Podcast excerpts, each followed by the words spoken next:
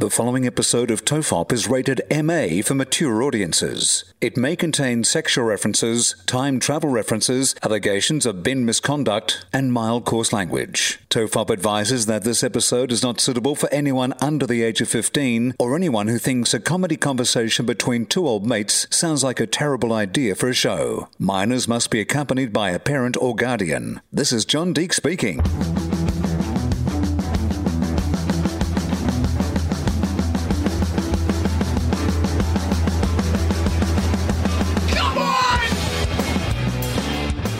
Everyone relax. This is Tofop. I'm Charlie Clausen. I'm Wil Anderson. Hello, and thank you for watching. So we're doing this very late. It is uh, two o'clock on a Wednesday afternoon, which is very late for us to record an episode of Tofop, and that means that you're going to edit it. No podcast mic today, and it means that James Fosdike does not have the normal sort of 24 to 48 hours that he kind of hopefully has most weeks to be able to put together the artwork. So he has requested in our WhatsApp chat that if we talk, could we talk about blackouts, snowstorms, and stick figures? So uh, you can, you can pick one or any of those topics to start with. Which which would you like? I'm not going to talk about any of those things. I was almost going to text Foz to give him a heads up because I do have something I want to talk about, which I think it falls quite squarely into into Tofop territory. Um, uh, but I thought I'll let him listen to it because I don't want to direct. I don't want to. We've never dictated what Foz creates. Sometimes, you know, we'll be on a real tear on a subject, and in my head, I'm like, oh, well, I can't wait to see the artwork for this. It's definitely going to be that. And then he'll go, he'll zig where we've zagged. Um, in this instance, Well, I'm going uh, to set. I don't know what this is, but I'm going to Yeah. set myself the challenge to incorporate at some stage into this scenario or story, but a blackout, a snowstorm, and some stick figures. Well, uh, this might be something we've we've actually discussed previously because uh, it involves a moving house, which I'm I'm doing at the moment. Um, uh, we're packing up our apartment in Sydney. We're all in on the Northern Rivers, baby. We're letting go of the apron strings, and so uh, uh, I've been down in Sydney the last few days, which is why Tofop is late this week because um, I uh, missed my flight. Actually, we uh, got to the airport like just at, at the at the cutoff. Ordinarily, when you just got you and your bags, you know, it's fine. But when you have a baby, will everything takes a little bit longer because it's all oversized and they can't just chuck it on the trolley and, and whack it on the plane. Um, so we got to the airport. Literally, I think it was. Well, we got to the airport in time, but by the time we got to the kiosk and then put our details in, it had cut us off. And then by the time we joined the line to get to the front of the queue to speak to someone, we were way behind. And this woman, uh, you know, It's almost like we don't ever take any of that time into when we think we're getting to a place, though, isn't it? Like we're just like the minute we're through the door, stop the clock. Like Yeah. I'm here. I'm I here. able That's to get it. on the plane. yeah, it's like it's like a save point in a video game. I don't actually consider what happens when I get to the save point. I just assume, well, I'm here. It's a finish line, right? Um, the woman, uh, the attendant who helped us out, actually, she was great. I mean, we she was the one who came over and explained, look, you know, we can't get you on. The you know they've they've closed up the you know the luggage or whatever. Um, and so we were like, oh, okay, uh, you know, is there another flight we can get on? And and she did this sort of whole song and dance about there is another flight, but you know the onus is on you. You turned up late, so we kind of not uh, aggressively, but just sort of stated our case that well, we actually got here on time, but Oh, the kiosk We were process, through the door. Stop the clock. Yeah, we both the yelled clock. out, stop the clock we came over. through the door. we broke the tape. It's a finish line. We win. Um, we just explained, but you know the the benefit of having a small child with you. A okay, the negative is it slows you down and you've got more luggage to check in. The benefit is no one's really going to be too mad at you because they know that you know your fucking day is challenging as it is. They're not going to. Most people aren't going to make it harder for you. Oh, that's often when I have an issue in that same sort of customer service scenario. I will actually just go up to a random stranger and give them 20 bucks to take their baby just Yeah. for the interaction. Not even a baby. Sometimes you just go to a small person and say, "Hey, can you just jump into my arms? I'm going to wrap a blanket Just, around you." Let me swaddle you. Mate, Dude, up I've on got the table, you let me swaddle you. I've got to just settle this issue about the latte. Well, it turns out I'm a method actor. If you're going to swaddle me, I'm going to soil myself. You okay to change my nappy? All right, I'm not going to change round. it, but that's fine. So, um, uh, you know, she she took pity on us and uh, she said, "Look, I'll call her supervisor and, and and see if we can get on the next flight." And I've got to say, I think she really. I don't know if it's technically a power trip, but she enjoyed being our only hope. Like I think she took great pleasure in. I don't know what the person on the other li- uh, on the other end of the line was saying, but she made it look like she was negotiating like mm. a Middle East peace deal. Like she was sort of explaining our situation and look, I if there's anything that could be done, and I understand that you know th- these are the rules, but you know blah blah. blah. And so she kept looking. I to us. mean, here's what I would say: is I'm interested to know what the truth of this dance actually is because, like, does an employee on the front line have the power of veto over a boss higher in the chain? Like, is that a poss- like is that their task? I mean, it might be how they're empowered in that role. Like, it might be part of their role that you know you have some discretion, but you just need to flag it with us. If you can make the case, then we're happy to sort of like bend the rules a little, or like this is like hey if there's ever an issue it's okay. I'm not I, i'm not even going to like be on the other end of the phone. I'm just going to put the phone down for a little bit and you pretend like you're negotiating with me as hard as you want to. No offense. It, we find it really diffuses a lot of situations. Well, if I was to take a guess, I think that the supervisor on the other end of the line was actually not putting up that much resistance. Yeah, but I right. think this lady was putting on a big show Yeah. of how much she wanted to get us across the line and that, you know. the supervisor said that's fine and hung up and she kept talking She's yeah, like, no. God damn it. These people need to get on this plane. God damn it. But the thing was, so like she, uh, um, she was advocating on our behalf to this person on the end of the line, saying, "Look, you know, they got here on time. Apparently, the kiosk took a long time. Then they couldn't get through the queue. Blah blah blah. They have a baby. They got a pram. They got a baby seat. All this kind of stuff. yeah and so some mayo you wouldn't believe it the conditions there was the snowstorm there was the blackout ah, nice. a couple of skinny people walked in through the door. They looked like stick figures. she but she so she went through this thing of like advocating like it was a like a you know um, a courtroom drama. You know she was in our corner. She was the she was a plucky public defender standing up Yeah. for the good guys. So she gets us you know onto the next flight. Um, that's all good. She hangs up. She starts picking up new boarding passes. Then she flips it. Then she goes from like plucky public defender to real scold, like real, real scold. Like she's got the boarding passes in her hands, but before she hands them over, she want to lets us know that we cut it too fine. Yeah, that it's a teachable can't- moment. She has identified a teachable moment and she has got you what you need. And then she thinks that you need to also learn an important lesson because this is a one off. This is an exception. She has bent the rules this day, but this was your warning. It sounds And like, did you write the script for her? Because that's almost word for word what she was saying. She's like, this never happens. This never happens. Don't expect that you can rock up to the airport this late. You've really got to give it more time than you have. And, and so we weren't, and we were putting up no resistance. Like it wasn't like we were. Because you've got what you wanted. We This got what we wanted, to but- receive a lecture. Yeah, it was just, I, I mean, it's a good thing I had my mask on because there was a big smile on my face because I was like, this is wonderful theatrics. Like, I'm really enjoying.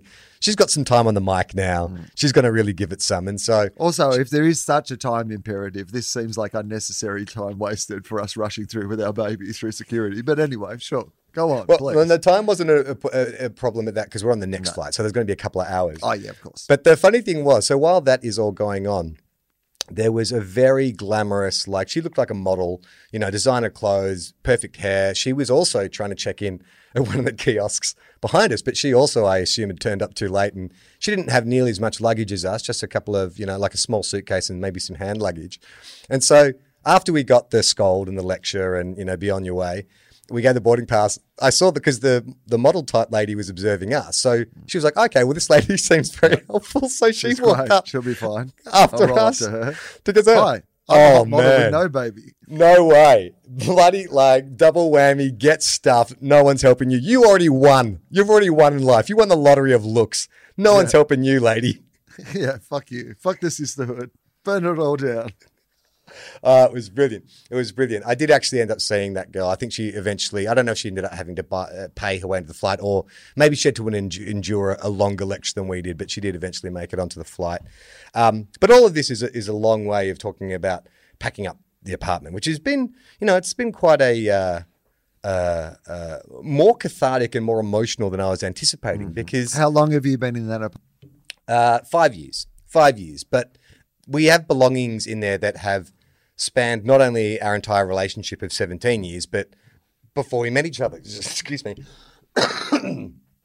um, we have like photo albums and keepsakes and family heirlooms and all this kind of stuff. But we sort of had made this decision that we're not going to bring everything with us. Like We're to set is all on fire. We're going to burn the apartment down for the insurance. all on fire. Because Gemma, you know, as you know, was often in our group of friends was the photographer. She was always the one with the camera out and snapping photos. And so we literally have, you know, dozens of boxes of old school photos. Kids before your iPhones, if you wanted to capture a moment, you had to get a bloody camera or a little uh, disposable camera. So, you know, we have all these memories. And so we basically, you know, divided the piles up and said, go through. We're not keeping everything, only key moments, only key memories, only key moments. And so it was kind of like this, uh, it was this real, it was a trip down memory lane that made me go, because there was photos of us, you know, in our 20s when, God, we were young and thin and just so full of fucking hope and, and the world had so many possibilities in it. Oh, man, And I was looking at this photo. Hope was probably the name of one of the pills. Yeah. Like, I. I was looking at this photo of me and a bunch of friends all, all over uh, at the full moon party in Thailand in like 2000, I think it was. You know, probably tripping on mushrooms, I'd say. I don't remember much about the full moon party, so I'm assuming that's what happened. But I was looking at this photo and going, that saying about youth being wasted on the young, it's so true. It's so true because it's if you could take the knowledge you had now and go back, you would go, "Hey, kid, look, I'm not. I, sorry, young guys enjoying your party. I just want you to make, just take more time with this moment. Like, just enjoy this because it's not going to last long. You think you're going to be young and invincible forever, but it's not going to last that long. It's So like, who's this Debbie Downer? Who's this old guy ruining the fun? Who called the cops? It was just it was so that that those that era in in my life it it, it it feels simultaneously like yesterday but also a million miles away from where I am now. I don't want to go back to that time. I don't want to go to the full this moon is it, party right? or, Because you could. Yeah. Like you actually could. yeah. Like you could go to the full moon party. Well, not at the moment, but at some stage in the future, you could probably go to the full moon party. You could trip on mushrooms. You could be even some of those parties we went to as young people. There was like an old person there. Like there was always some random old was always person some guy, got normally asleep on the couch, crumbling. was having their like twenties again or whatever. Like you could be that. You could be the dude paying for the drinks, like the that everyone like. I mean, that was a bit like what it was like for you on Home and Away. Like you, I don't. I mean, as in you were surrounded by this younger Young people. generation of like Yeah. people who were living through those times where you had already sort of mostly graduated from those times, but because you worked with them and you were friends with them, occasionally you were probably dragged into their some of their good young times, reconnecting with like, oh yeah, I used to, that used to be me. Yeah, I'm 100%. I think hanging around young people, like there was those times where it's like, oh yeah, like this is exciting for a minute. Like it's exciting for a minute. It's exhausting. Yeah, I it think uh, it, where it would always be a reality check was like, so just say, you know, one of the kids was had, uh, like, he was a, I went to a 21st, for instance, and that was fine. And, you know, that was all fun. And then because they're all in their 20s, they want to go to a nightclub afterwards. Yeah. And I would go to the nightclub, and as soon as I walked in, I'm like, ugh, I made a mistake. It was fine at the house when everything was sort of contained, but now this is hard work. This is th- uh, it's too loud, and I, I, there's nowhere to sit. And I, why does it smell so weird in here? I was thinking about when I gave up on going out to places, and it was quite a long time ago. I remember, um, you know, when I was in LA, like, you know, I lived there for like 10 years on and off, and I never went to, like, I mean, I went to the Chateau Marmont, like, do you know what I mm. mean? But I didn't, like, I never went to like a nightclub or like No. out on the town. I had agents at the time who were like, you know, if you ever want to be on like the door at some club or like sort you out and stuff like that. And I just, even then, was like, that does not seem like something that I would enjoy doing. And the idea now that I ever did is becoming so foreign to me. Like I was thinking about it. Um, I was in Wagga Wagga on the weekend doing shows. And, you know, it's Saturday night and you do your show. And I just go back to like a Quest motel and eat a Domino's pizza. And that's my Saturday night, you know, which I am fine with. Watch the footy in bed, you know, like it's fine. But there would have been a period of time in my life where you'd be like, oh, great. Now, like the show's done. Like, Let's where's go the party." party at? Let's go to the pub. Let's go and meet people. Let's go and like have some fun and some adventures and Well, I guess it's decisions. it's sort of like what you were looking for back then. Like you're either wanting to get like wasted or wanting to chase girls or you know. So none of those things really appeal. Like I am at a stage No. now where even like I'm not drinking now. I- Drinking, yeah. on Sunday. On Sunday night, I had a cup of tea on stage. Like, I, I was like, why not? I took out a cup of tea, and I just like for the first half of the show was just drinking a very nice cup of tea while I was doing my show. Well, it's not so much that I'm not drinking. I just drink ha- much harder liquor because I don't have to drink as much of it. So, a glass of scotch, will uh, of an evening, will, will will do me quite nicely. Uh, so while I'm doing this trip down memory lane and stuff, and you know, just really having to choose what's going to come and what's not going to come, and um, shredded like 15 years worth of tax and business documents, which is very cathartic. Anything that's beyond that kind of, you know, that threshold for if I'm possibly audited. But it's amazing, like to think now that everything's digital. Like, you know, I do I do all my uh, tax and business on, on online software, and it's like I was literally went into the Officeworks with this guy and said, um, you know, how does the shredder work? And he's like, well, you just, you know, bring up your binders. And I said, no, you don't understand. I've got a car filled with close to 20 years worth of like business and tax documents. I'm going to be coming up and down here like the Master's Apprentice, that, that Disney film. And he's like, no, it's, a, it's, gone, it's all right. And then after the sixth big giant plastic tub of documents that I brought up, he was like, mate, we only have one bin. We do it, we do it offsite. It's one shredding bin. You're going to have to come back tomorrow. So I had to do two separate visits to just shred like a, a, an entire kind of part of my life. Like, you know, Gemma and I had a, a production company together, and you know, we have like uh, like literally like uh, t- piles and piles of rushes and tapes and hard drives filled with stuff that we've shot, and it's like, I mean, I feel like sort of we should archive this, but at the same time, I never want to see any of this again. Like, is this important to my narrative? Is this something Iona is going to be curious about? Like what mum and dad used to do? Like, will will anyone want to see this? Yes, I think so. I think you've got to keep like Something. things that things that sum up a greater whole. So like whatever it is, like there's 40 photos about like, you know, a night out with particular friends and you're just like, look, this one photo really just reminds me of that night and that time and that's going to be I think sometimes that's more powerful anyway. Then Yeah. there's that one photo that reminds you of your time. It's like an anchor to those times rather than like a series of photos that you don't have enough of a connection to every one of them. That night becomes about that one particular photograph, and then eventually that story is just whatever you feel about that night and that time is triggered by just looking at that one image. I think you've got to keep, but yeah, like things like you know that that your parents made films or like you don't have to have everything. There's No. probably stuff you don't want to show, but like evidence that that was part of your life is very important. I would have thought. Yeah. I mean, I mean, she's obviously got, you know, 300 quality podcasts to listen to. there are like there are some. I mean, the, the thing about you you notice about when you're looking at celluloid like film photos you've taken is that like nowadays with your phone you'll snap like ten photos of the same thing, whereas back then you're a bit more specific about what you'd photograph, or you'd actually make people get together so you could snap a shot. You weren't as you weren't just as happy snappy. But I could, my rule was basically if I am not friends with if there's anyone in this photo who's that I'm not still friends with, see you later.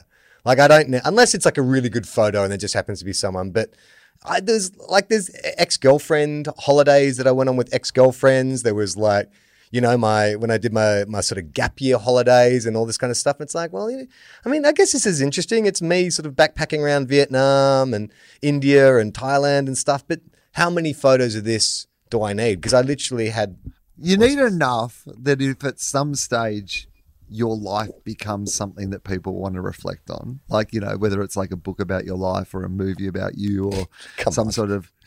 Well, you never know. There Yeah. still might be shit to come, even if it's just like you're the dad of the like the woman who came up with the scientific formula that healed humanity or whatever. Can you, believe this moron, this guy who had this podcast? His daughter invented like perpetual energy. I mean, maybe. Well, okay. So, what's your take on journals? Because I, I had there's probably close to twenty journals, and a lot of them, like I would never go back and read. They were just like stream of consciousness kind of journals.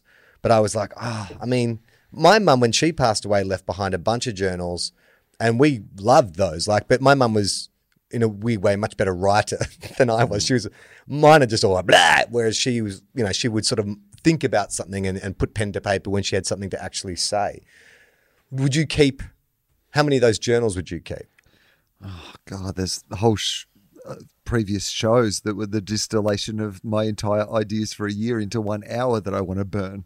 The idea Yeah, that right. like I would like no, I was actually talking to Alex Lee for an episode of Wilosophy that people will get to hear soon um, about the idea that because I had a near death experience recently and I'm absolutely fine, not injured in any way. It was just one of those things that 10 centimeters another way could have had disastrous consequences. And one of the things that I kept coming back to is at the moment I have so many half finished projects. Mm. And I was thinking about which of those projects I would be happy for somebody to finish like posthumously Yeah, right. and and which of them I would people like people to like to, like at, to the point where I'm thinking should I have a file that says delete upon death which is just like ideas that are not at a point that I want people to know that that is my idea you don't want a Jeff Buckley situation where suddenly your mum's kind of getting all your your kind of uh, uh, all your session tapes and just like remastering them and releasing them as complete songs when clearly it was just Jeff doodling around with a guitar.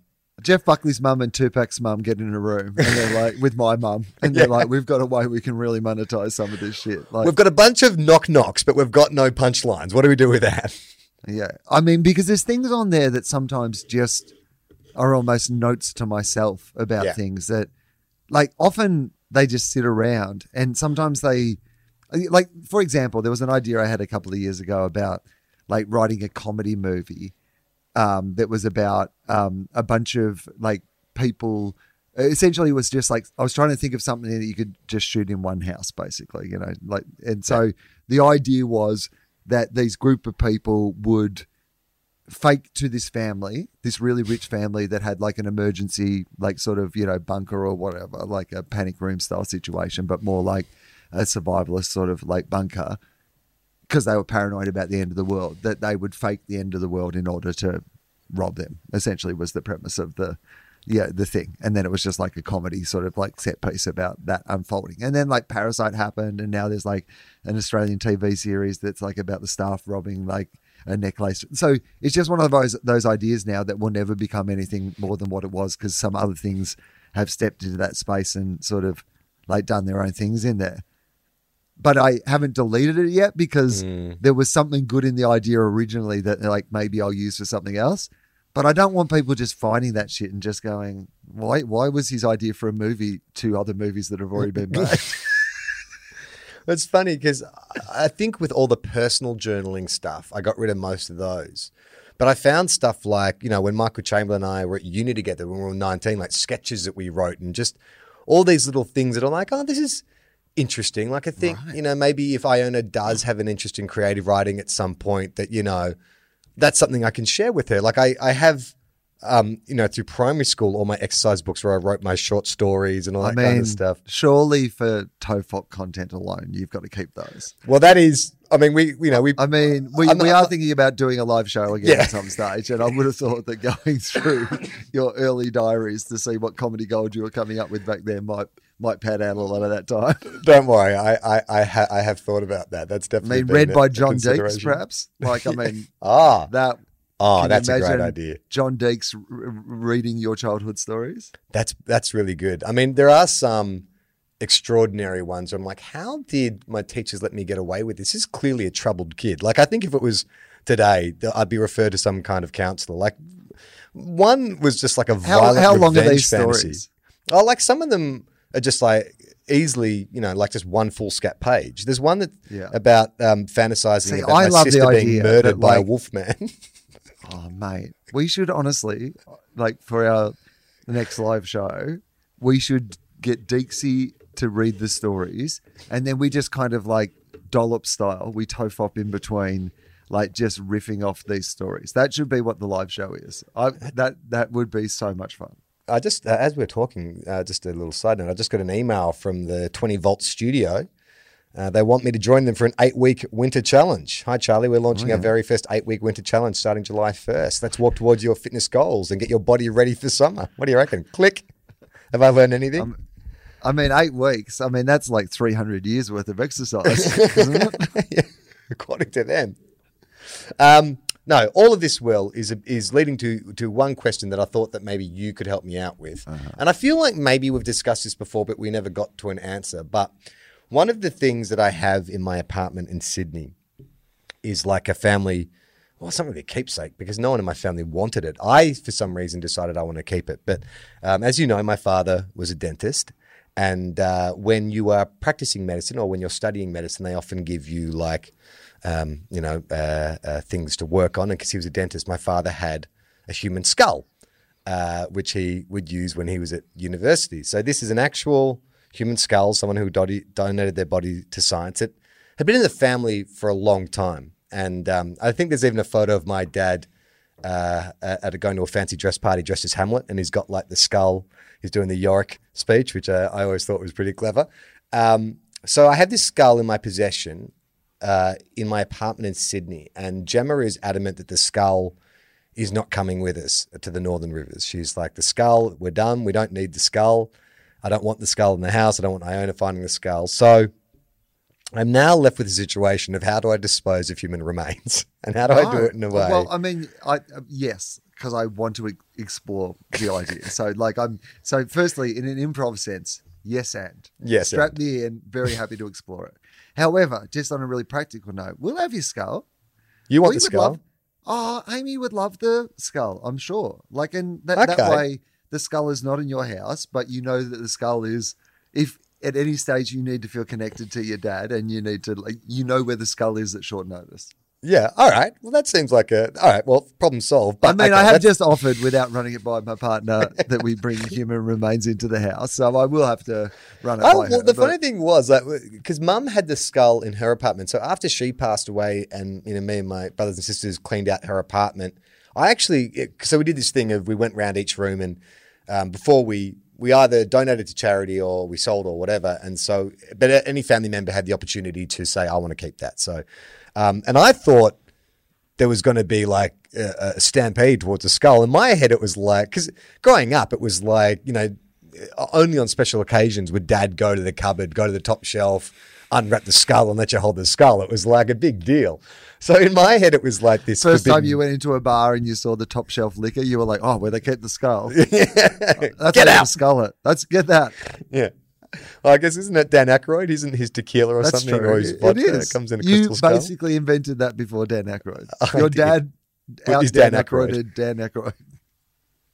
So um, yeah, no one wanted it, and so I, I got the skull, and I remember because I flew it from Melbourne to Sydney, and I just put it in my hand luggage, and I was like, well, this could get awkward. Like as I go through security, if like if it it sends off any se- sensors, and someone's like, why are you traveling with a human skull? But it didn't. I, I was actually surprised it did not, because it looks like a skull. I mean, as it goes through the X-ray, surely.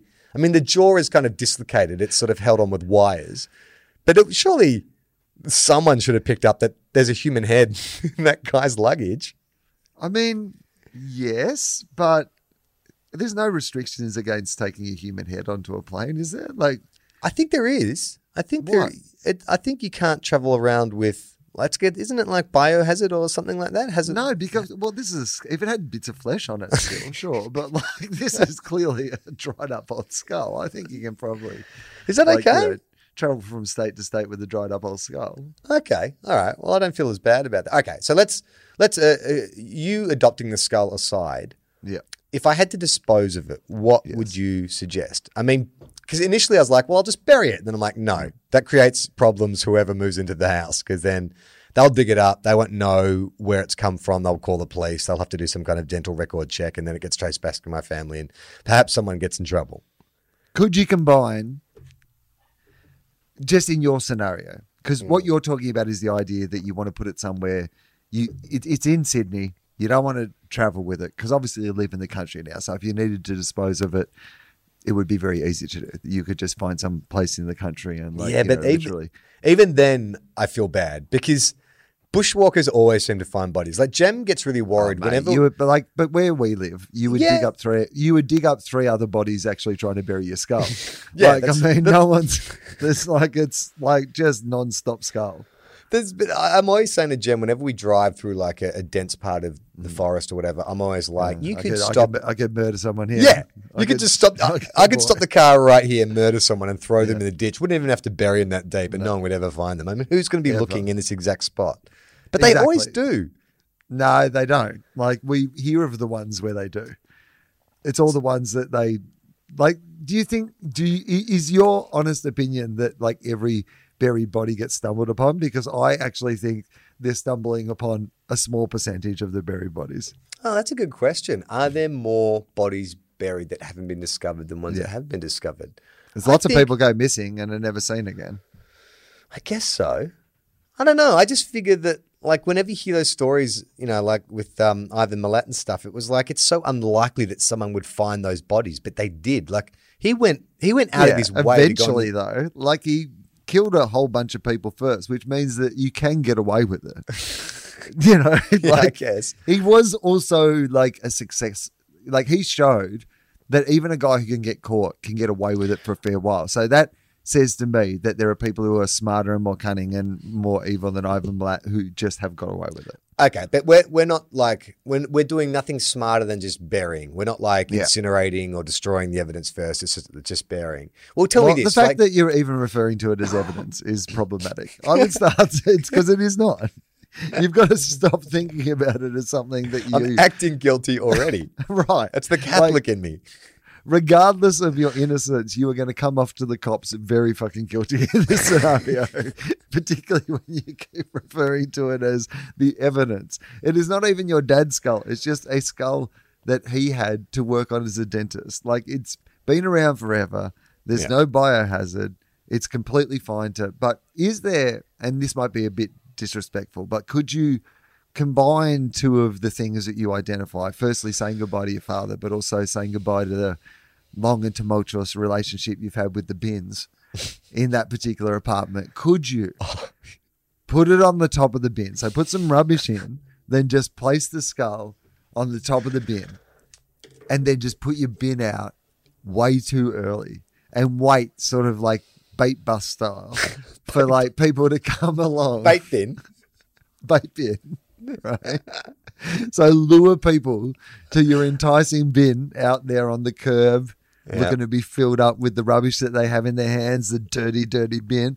And then when they go to open the lid, they see the skull, they get a little fright, and they are forced in that moment to evaluate whether they should have been putting rubbish in that bin or not. Well, what would you do if you uh, were sneaking across to dump some rubbish in a neighbour's bin and you saw a skull? Would you call the police?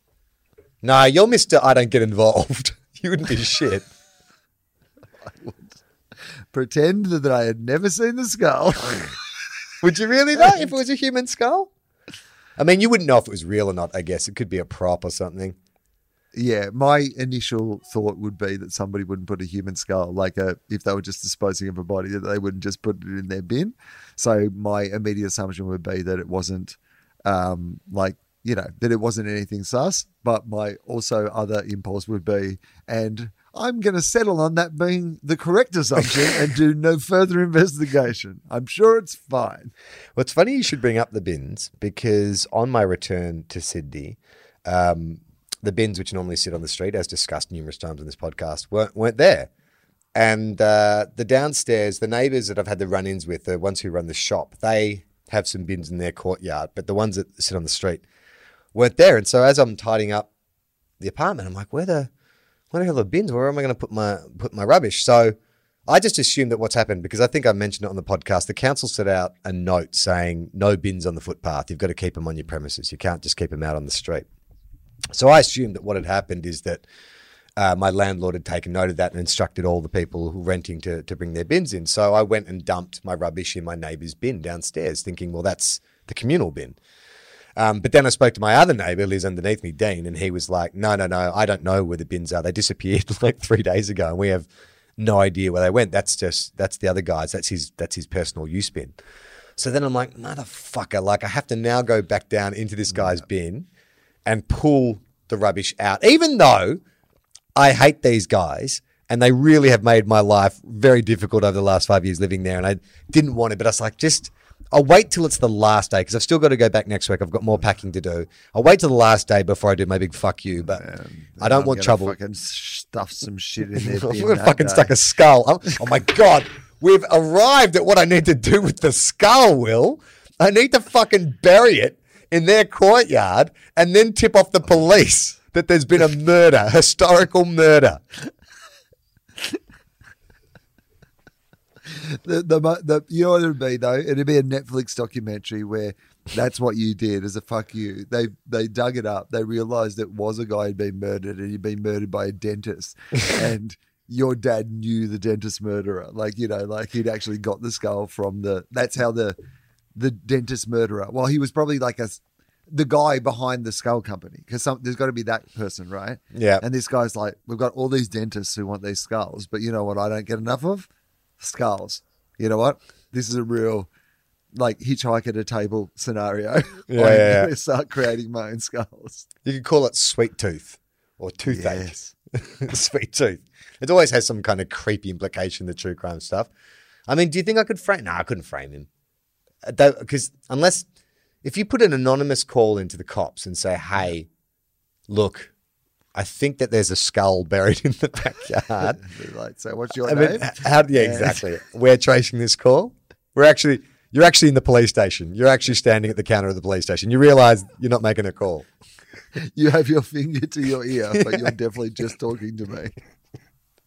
All right. So I'm not gonna, I'm not gonna frame them. Um, okay. You could so- scare him. You could just put the skull in there, and they like almost as like a a warning, like just a sort of like a. They're curse. such weirdos. I bet you, like, I mean, part of me thinks that maybe they do satanic rituals at night. Like, maybe this was just this is just part of like something that they they want. Like, you know, I wouldn't be surprised to see like a bloody pentagram in the in the floor of their shop or something like that. And this is like, oh, great, human sacrifice, just what we needed. Is there a chance that they have communed with the spirit of the Oh, the dead skull? Yeah. And the reason that they've actually moved into that apartment is literally to be closer to you guys and closer to this skull. And they've been, been on this like campaign to try to like liberate the skull. I mean, that would that actually checks out because the timeline, the timeline is almost exactly then. Like we moved into that place at the end of 2005 when my mother, uh, 20, 2015 when my mother died, and the clean out happened within you know six months of that. So Yeah. chances are, like these people, are you saying like Omen style? Like there's some kind of shadowy network of Satanists who kind of like monitor. You know, if this is some kind of like Well, unholy maybe relic, they maybe they're getting messages from the skull. like the the skull, but they need to be in close proximity to the skull to receive the messages. And so, Is that Like, why they would always complain about music, the music being too loud? Because they right, because it was drowning out the messages. the that were getting from messages the skull. skull. And so, what about the? Why did they get so angry when I got carpet cleaners after my dog had died? What? what explain what was going on there? What, what was the skull issue there? Um, interesting. I don't know. And why'd they build be. that little fence around the only tree on the nature strip so so Junior couldn't take a wee? Why did they do that? Maybe because the skull told them to. Right. There's a Right. greater So, like, maybe it wasn't an issue for them as much as it was an issue for the skull. We've been looking at it the wrong way around. So, maybe the skull. I don't know, like the skull had a problem with Junior, or maybe the skull was lashing out because it missed Junior. Like, yeah, I think. s Well, it doesn't. If if if everything, if every motive that they had, all their complaints and mm. stuff was leading to one thing, what would it be? It was constant noise complaints, just co- mm. sheer irrationality about sharing space, a common space with other people. Maybe sometimes I feel like they they wish for death. Like I, I often think that they're so miserable that maybe like life is a burden. Maybe if this is some un- unholy relic, maybe the skull has promised them some kind of end to their pain or life eternal. But it's or- eating, but it's eating away at them. Maybe they've Right. been eaten away by their devotion to this skull, right? right. And you know, yeah, the loud music is drowning out the messages that they're getting from the skull. Like, I just think the general demeanor towards you, you're not deserving of the skull. They worship the skull. They're getting Right. messages from the skull, and you treat the skull like it's something you can throw in the bin when you move house. Like, that's why they resent you. That's So why me- they hate you. So me taking the bin and up and giving it to you guys, does that just make it more painful for them? Does that just draw out their agony? Well, I guess that they may move like nearby. Oh, if we see them down the shops, then we'll know. But I would look if it turns out that me moving the skull will create some kind of excruciating pain for them, then I'm I'm all for it. Let's do it. Let's Like, do it yeah, right now. You'll take the skull with you everywhere you go for the rest of your life. I mean, Gemma and I have discussed like, okay, we're out of this place now. Do we? Is it like is it is there any kind of like do we want to just like put a full stop on this this terrible relationship with that we've had with our neighbors? Like we always thought we have very rich friends. It's like could we convince rich friends of ours to buy the building so we can evict them? Like that was our that was like our, our first step. And then it was like no, maybe we just want to let them know like that it's been the last five years has been amazing. Apart, everything's been amazing apart from living with you guys. Like you have just had a, a- an amazing way of of making everything shit. You're terrible people. You're horrible people. You don't know what it's like to live in a community. But then I'm like, who's who's feeling better for that? Like there is a sense of me that's like I'd love to just tell them to go get fuck themselves because it has been the only drawback of living in that apartment was these terrible fucking neighbors who seem to have no ability to live with other people. But does it just does it end there, do you think? Do I get the satisfaction of saying getting it off my chest and saying fuck you? I can understand the temptation, and I wouldn't. I, I, I'm sure over my life I've given into that temptation to not be the graceful person at the end of it. But from my experience of the times where I've chosen to be the bigger person in those scenarios, then I think um, I I feel better about those things, the ones that I was just willing to walk away from, than I feel about the ones that I feel like let's blow this shit up and you know Okay. walk away from an explosion. Here's what I've been doing. The last few days that I've been down there, I've been waiting for provocation. Like I haven't I'm not I'm not going to instigate, but I've I've loaded my six shooter and I'm like, okay, I got a bunch of things I want to say. Just keep walking by them, going, "Was it?" Yeah, seriously, I'm that dude at the pub. You'll bump him, bump him on the Did you stairs. say and stuff. something, mate? Are you looking? What's that, mate? Well, the thing about the dude is he's he's a real angry little passive aggressive little gnome. Like he doesn't actually say a lot.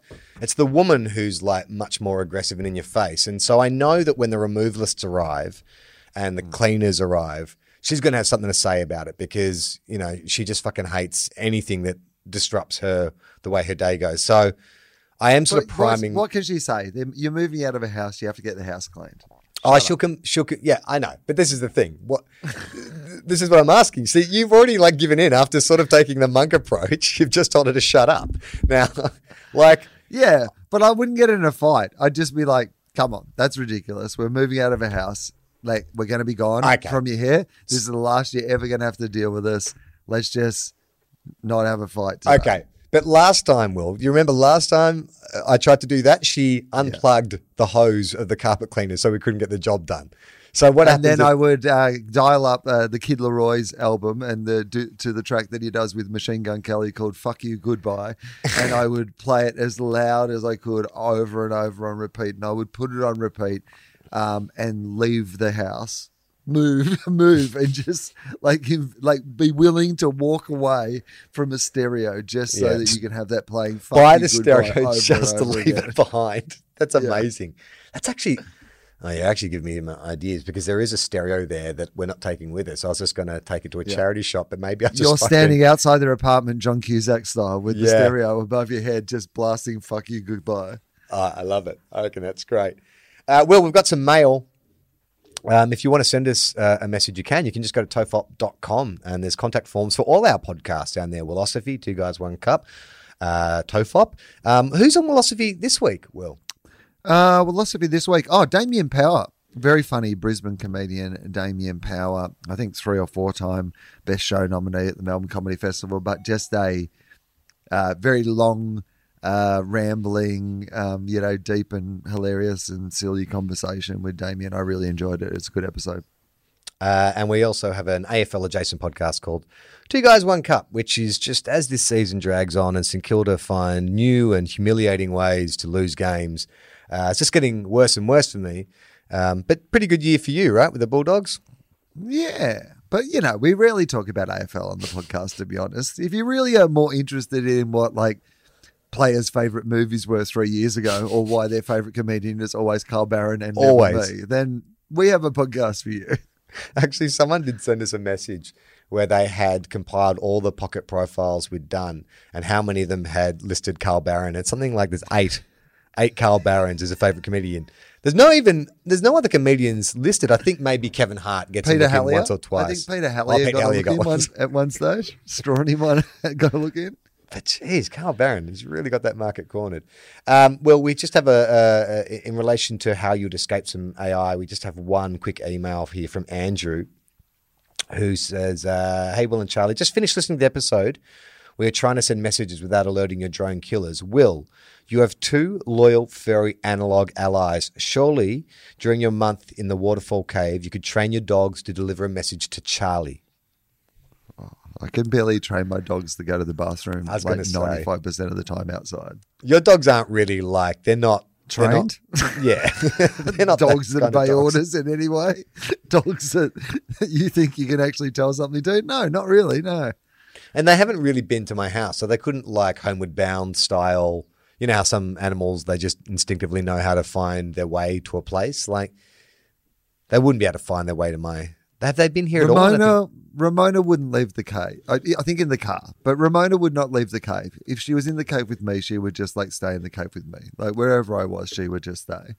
And Winnie might start with enthusiasm, but will get distracted by food and then just like roll in something. And then that would be the end of that entire plan.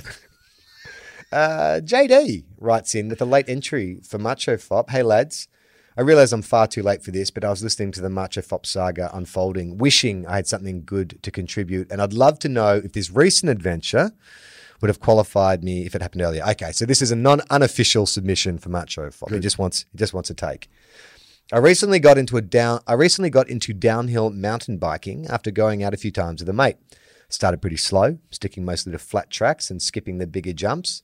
But it wasn't long before I was hitting 40 k's an hour downhill on a gravel track and doing jumps built for far younger men. I'm in my early 30s.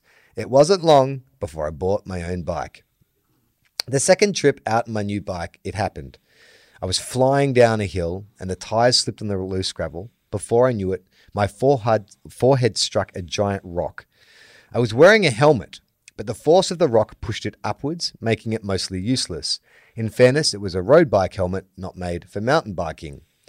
I dragged my bike off the track to get out of the way of the other riders and put my hand up to assess the damage. Safe to say it wasn't great. The guy right behind me stopped to help and tried to keep me calm until an ambulance arrived. The first thing the paramedic said was that he could see my skull. was it my skull? Or, oh no, different skull. They walked me back 30 minutes through the bush and spent and I spent the next 2 days in hospital, had a bit of surgery and now have a scar across my forehead and get called Harry Potter pretty regularly. And what might take away the macho points, my wife made me sell the mountain bike immediately. but considering we have a 3-year-old baby girl on the uh, uh, but considering we have a 3-year-old and a baby girl on the way, um, there was no way I was putting up a fight. In slightly different circumstances, I mightn't have been around. I'd love to hear your thoughts on this, JD. Um, that's Firstly, pretty much JD right? sounds like what you'd have to drink a lot of before you got me on a mountain bike going down a fucking mountain. Secondly, JD, this is this is only how this story was ever going to end. like the mistake you made was when you went in the first place. Like I'm glad you had some good times on the jumps and stuff, but you nearly fucking killed yourself and left your family behind because you clearly were doing something that you should not be doing. But if he was, if JD was 20 and he was doing it, would you say, yeah, that's fair enough? Go mm-hmm. smash your head. Is it just because he has responsibilities now? If if JD was Tony Hawk, I'd enter him in the X Games, but he is not. he's in his early thirties and he's gone out mountain biking with his mates when he's got a young fucking child, and then he's gone. You know what? I should invest some of our family money into buying myself my own bike so I can almost kill myself. I'm amazed that he struck that rock with enough impact that he could split his head open and expose his skull, but he was still conscious. Yeah. I mean, you'd think in that moment the one thing you'd want to be is unconscious. Yeah. Like, yeah, that's when you just want to wake up and get told how amazing that accident was. Whoa, you wouldn't believe it, man. You split your head Yeah. open. You don't want to fucking walk for half an hour through the bush holding your head Yeah. together. I want to wake up with a headache and not be sure why. Uh, my brother told me this story once, and I don't know if it's an urban myth, but he reckons that um, uh 'cause so we used to have to catch the train line to school. Was about a forty minute train ride into the city, and a game we used to play was we'd force open the doors and you would like stick your head out or spit out or do all that kind of shit. Uh, Every kid did it, and my brother told me that there was a kid from the rival school who did it, stuck his head out, head got hit by a pole, And when they arrived at the other station, his two mates were having to hold his skull together. He was conscious. They had to walk him off the train, like blood pouring down his face, holding his skull together like a split watermelon. Um, Urban myth? uh, I'm going to say urban myth, but urban myth created by somebody who was trying to make the point that some shit like that could happen. Like it feels like to me somebody's taken a bit too much creative license. I feel like that person would be dead in that story if it had happened exactly. well, it depends at it what happened. stage of the train taking off. If the train was just pulling out of the station, it wasn't like traveling it. So the train's moving out of the station at 45 kilometers an hour, but there's another train moving in the opposite direction at 75. I think it was a pole. I don't think it was a train. I think he, he struck a pole. But your point, your point is made. Uh, Oren writes in to Colin Fopp as a nearly a tradie. My dad did geotechnical construction, uh, foundation, sea walls, retaining walls, etc. I worked for him in high school and college, and I have an architecture degree and I work in design. I would like to help you answer two questions because remember I asked that question. Is it helpful when tradies come round to sort of go out and help them, or is it am I more of a nuisance? He says, one, your help is only really useful if you either have some experience in a trade or can do things like carry around materials so they'll be ready for them the next day in the location they need to be if they are exceptionally heavy. But do it after they leave for the day so you stay out of the way. Right. Okay. Well, I think I got one third of that correct. I was moving around heavy things, but I was not preparing materials for the next day and I definitely was getting in their way. That does make sense, though. That's like, because that's making the best of both your time. Yeah.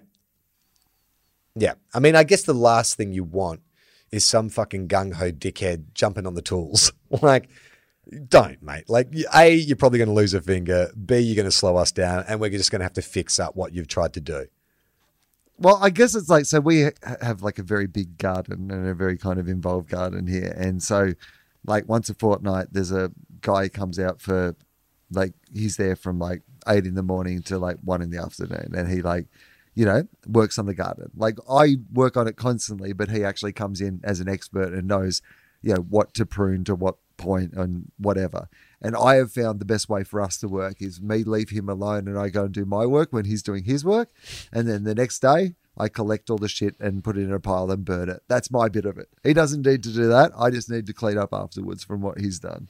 Oren continues uh, Someone unskilled offering to help is usually just more work trying to train them into doing it wrong, so you have to do it again.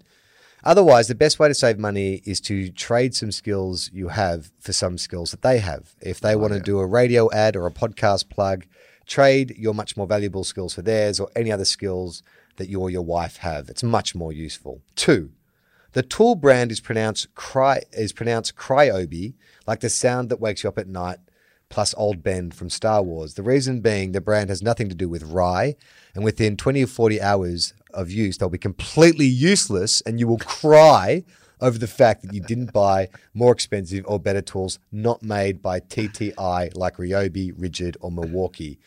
Thanks for watching, and thanks for all the wonderful conversations between two old mates. All right, so I just bought a new Ryobi tool as well, by the way. I bought a second drill, so I'm, I'm fucked now. No, I think I think Cryobi, Cryobi Cryobi. is I think that it's daddy's first toolkit. Right? Okay. Yeah, That's And this is daddy. your this is your starter kit. You yeah, know, it's you my Fisher the- Price. Exactly. Like you're not an expert. This is this is talking from people who know what they're talking. Then you'll move into like the actual tools of the trade. Yeah, what are that, like Makita and shit? I've got no idea, and I never will. Uh, Michael wrote in.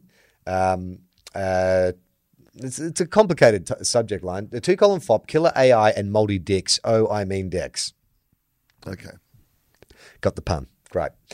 Um, okay. Hey guys, add another doctor listener to the other. Do- sorry, let me try that again. Add another doctor to the listener list. I'm a research doctor, a PhD, rather than a medical doctor. So keeping me laughing isn't yet keeping people living. But I'm medical adjacent. I'm working on wound healing treatments for diabetics. So it might ultimately keep people living. We'll take it, right? Okay. Yeah, I'll take it. Absolutely. Regarding the thought of Wil evading the killer drone and hiding while leaving clues for Charlie, it seems like the easy way would be the Patreon messages, but it would have to be obscure. Something something like things that are obviously wrong or things said off podcast that only Charlie would know. Mentioning something specific in AFL but getting it wrong, or saying Wil always liked Zack Snyder's gloomy Superman, or conversely didn't like the Nolan Batman films, seems like a starting point to trigger Charlie's suspicions that something is up for a new listener question. Yeah, but how are you accessing a computer to leave a Patreon message? That's that's that's difficult. And plus, there's a credit card trail on those sort of things. Plus, also, it's hard to differentiate when you listen to our stuff what we're getting wrong on purpose or we're getting wrong completely by accident. So Yeah. I feel we like of- don't remember what we've talked about. So, I mean, I think, I mean, how would I know it was you? Like, if I mean, if you if you're using some kind of nom de plume Hmm. uh, or pseudonym, how would I know it was you if, without you saying it was you? it's me, Barkus Montempelli. Ah, yeah, got it. Yeah, that's Wil. Drone strike that internet cafe. Uh, regarding the dirty deck, expecting a Fosdike with a dirty, di- a dirty Dicky deck, and Charlie thinking he's a bit colorblind, that may be the case, or it might be the case that Gemma is seeing the mildew with a mild superpower. She might be, and I believe it's pronounced tetrachromatic. That is, having two types of red sensing cones in her eyes, effectively a fourth type of light sensor in the eye. This allows tech, tet, tet, tetrachromatic allows these people to see extra shades of red as opposed to most of us with just three light sensors in the eye. Sure, it's a pretty mild superpower, but it allows millions of extra colors to be seen compared to regular folk. It is thought to be about one in 10 women. Oh, there you go. But likely a higher rate in artists. Well, there you go. Uh, uh, but this is just conjecture from online reports, I haven't yet seen any data on the rate of artists. Unfortunately, online tests aren't reliable, as RGB, red, green, uh, blue monitors, don't have a wide enough range, so you can't test yourself easily. Someone did actually send me an online colorblind test, which I passed, so it made me feel better. But according to uh, Michael, maybe that wasn't the best way to see. Maybe going online isn't the best way to diagnose yourself as being colorblind or not. You know what? I, but I mean, if it's one in 10 women, like the There's likelihood chance. Yeah, Gemma would have it, like, particularly as you said, photographer, artist, like director now, like it is about, you know, it would not surprise me that if she had like a heightened sense of visual recognition.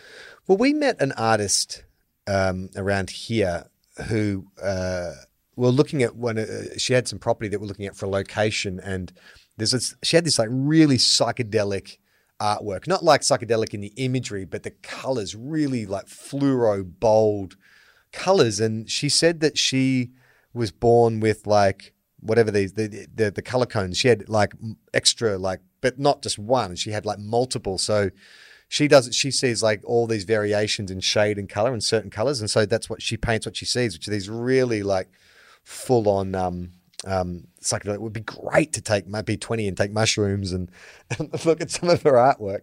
Um, Michael continues If you're interested, here's the basics on tetra, te- tetrachromacy. And here are some more details from Newcastle University. I will not read those links, but keep up the laughs. P.S. I can't wait for Wilegal to reschedule in Cairns. Any chance of TOFOP touring the regions? Uh, well, first things first, Wilegal. Any reschedule happening? Don't know yet. Um, like it's still one of those years where it's hard to. I am doing uh, uh, July third at the Enmore, which is selling pretty well, but there are still tickets available. What you're talking about, Will, and July fourth at the Brisbane Powerhouse. The first show sold out on pre-sale, so we added a second show, which is about half sold out already. So. If you want to come and see what you're talking about, Will, July 4 at the Brisbane Powerhouse, and I think Currumbin is sold out, and um, there'll probably be some other shows at some point, but um, no plans at the moment. uh, and we have no plans to tour TOFOP to Cairns, but uh, we haven't. Yeah, there is. We're potentially doing a live show later this year. We can't announce it for, for specific reasons, but um, there will be hopefully a, a TOFOP live in the future, maybe multiple TOFOP lives. Anyway, this is from Claire. Just wanted to write in to let you know that at age 28, I just watched Point Break for the first time. No, interesting. It was good. It was Amazing. Fantastic. It was fucking great. all time. It was fucking great. I thoroughly enjoyed it. How anyone could not enjoy Keanu and Swayze, I do not know. It was two hours well spent. A friend of mine, hi El, I know you're listening, thinks that Patrick Swayze seems like a guy with Hugh Jackman's talent mixed with Chris Hemsworth's cool guy attitude. Thoughts? Hmm. Well, so Patrick Swayze as Bodhi is like, or as a just, I think that Patrick Swayze seems like a guy with Hugh Jackman's talent mixed with Chris Hemsworth cool guy attitude. Okay, so basically just saying that, like, because you know, because He's a mix of masculine he and- can dance, he can, you know, all those sort of things. Yeah. but but with a bit more of the cool guy, Chris Hemsworth style swagger, Yeah. that easy confidence that Hugh Well, he- Jackman kind of has, but he also there's a something a bit more polished about maybe. Yeah, I think Patrick Swayze was cool in his day. He had more of that kind of Texas Matthew McConaughey thing going on, rather. Like Chris Hemsworth's got the Aussie kind of surfer thing nailed down. I think that, uh, I think, I mean, it's pretty hilarious. Like the the character of Bodhi is so ridiculous. Like this kind of philosopher slash bank robber slash, and he pulls it off. So I think you have to be pretty charismatic and likable to pull off such an absolutely ridiculous character. I mean, in a way, though, that character is almost somebody you do see now, not necessarily the bank robber bit, but the sort of, you know, psychedelic ayahuasca right. style, like, you know, cult of wellness. There is a Yeah. real sense of, you know, you can see these people, you see them online, their, you know, their life philosophy is a very Bodhi like philosophy. Yeah, I mean, what's that thing he says to Keanu in the surf when Keanu finally like uh, puts the cuffs on? And he's like, "No way, man! I can't be in one of those metal coffins on the road every day." And it's just like, "Yeah, man, fuck the system. We need to break out." Right? You guys want to go to Peru, do some ayahuasca? you know what he is? Uh, It's Hansel from Zoolander. That Hansel from Zoolander is Bodhi in a com- comedic setting. Right. But Patrick Swayze manages to make it work as a character. Yeah, you're right. Fucking good film. I haven't watched it since we've discussed it. I might have to throw it on this week. Uh, this last one is from Chris. Intros to TOFOP. Hi, love the show. Is there a chance that the TOFOP guests can be introduced? It's a small thing, but us drivers can't pick up the phone to see who's in the podcast notes. Cheers. Is this something? Do you introduce your guests on TOFOP, or do you just start talking? I say hello and welcome to TOFOP. I'm Wil Anderson, and joining me is guest Charlie, Blah blah uh, blah. and then whatever their name is. Uh, but you don't give a, a, a, a, a account of who they are or what they do or anything like that. It's uh, guys. It's Justin Hamilton, like it always is. I think this is a bit of feedback addressed specifically to me because Yes. since I've taken over TOFOP, I've forgot about intros. I just started talking because generally, you know, we're talking to friends of ours, and uh, I just would get into the moment of just talking to them. But um, with this latest episode, Paddy Bramall, um, uh, I specifically made a point of recapping who he was and some of the things he'd he'd been in. So yes, we can introduce. I will. I will make more of an effort to introduce people uh, from now on. Um, uh, we forgot to plug the TOFOP episode when we were talking about the shows before, but it's a really good listen. Paddy uh, has uh, uh, did a filmed a sitcom last year during the pandemic. And it's a really, really interesting story about what it's like shooting a multi-camera sitcom where A, you can't do table reads, B, the cast can't even be in the same room as each other, and C, there's no fucking audiences. So he literally was doing a sitcom to no one and then watching the episode where they put the laughter in afterwards. It's it's a real head trip. It's a it's a really good listen. uh, he once got mad at me online, Paddy Bramwell.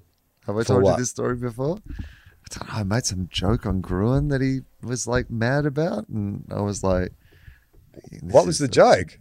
like uh, I was making fun of like some character in an ad, you know, my usual Oh, right. stick in that situation.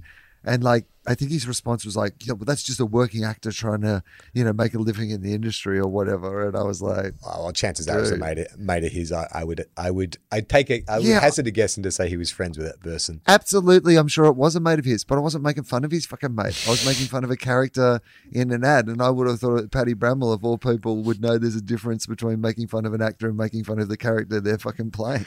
Well, I guess there's one listener we won't be getting this week and listening to It's like fuck you, bringing Paddy Bramwell into my fucking podcast. No, I always liked him. I'm a I'm a fan of him as a as a uh, performer.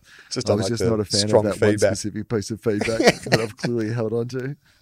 Um, all right, that's the show for this week. Um, if you want to support us, the best way to do that is at patreon.com uh, slash tofop. We put lots of bonus stuff up there a week. A lot of um, Patreon messages. We need the mailbags filling up again. Well, we're, we're getting caught behind again, so we'll have to get through some more Patreon messages. And uh, we've got another uh, we've got another bonus episode that I want to record soon. So we'll announce that once it's done. But for now, I'm Charlie Clausen. I'm Wil Anderson.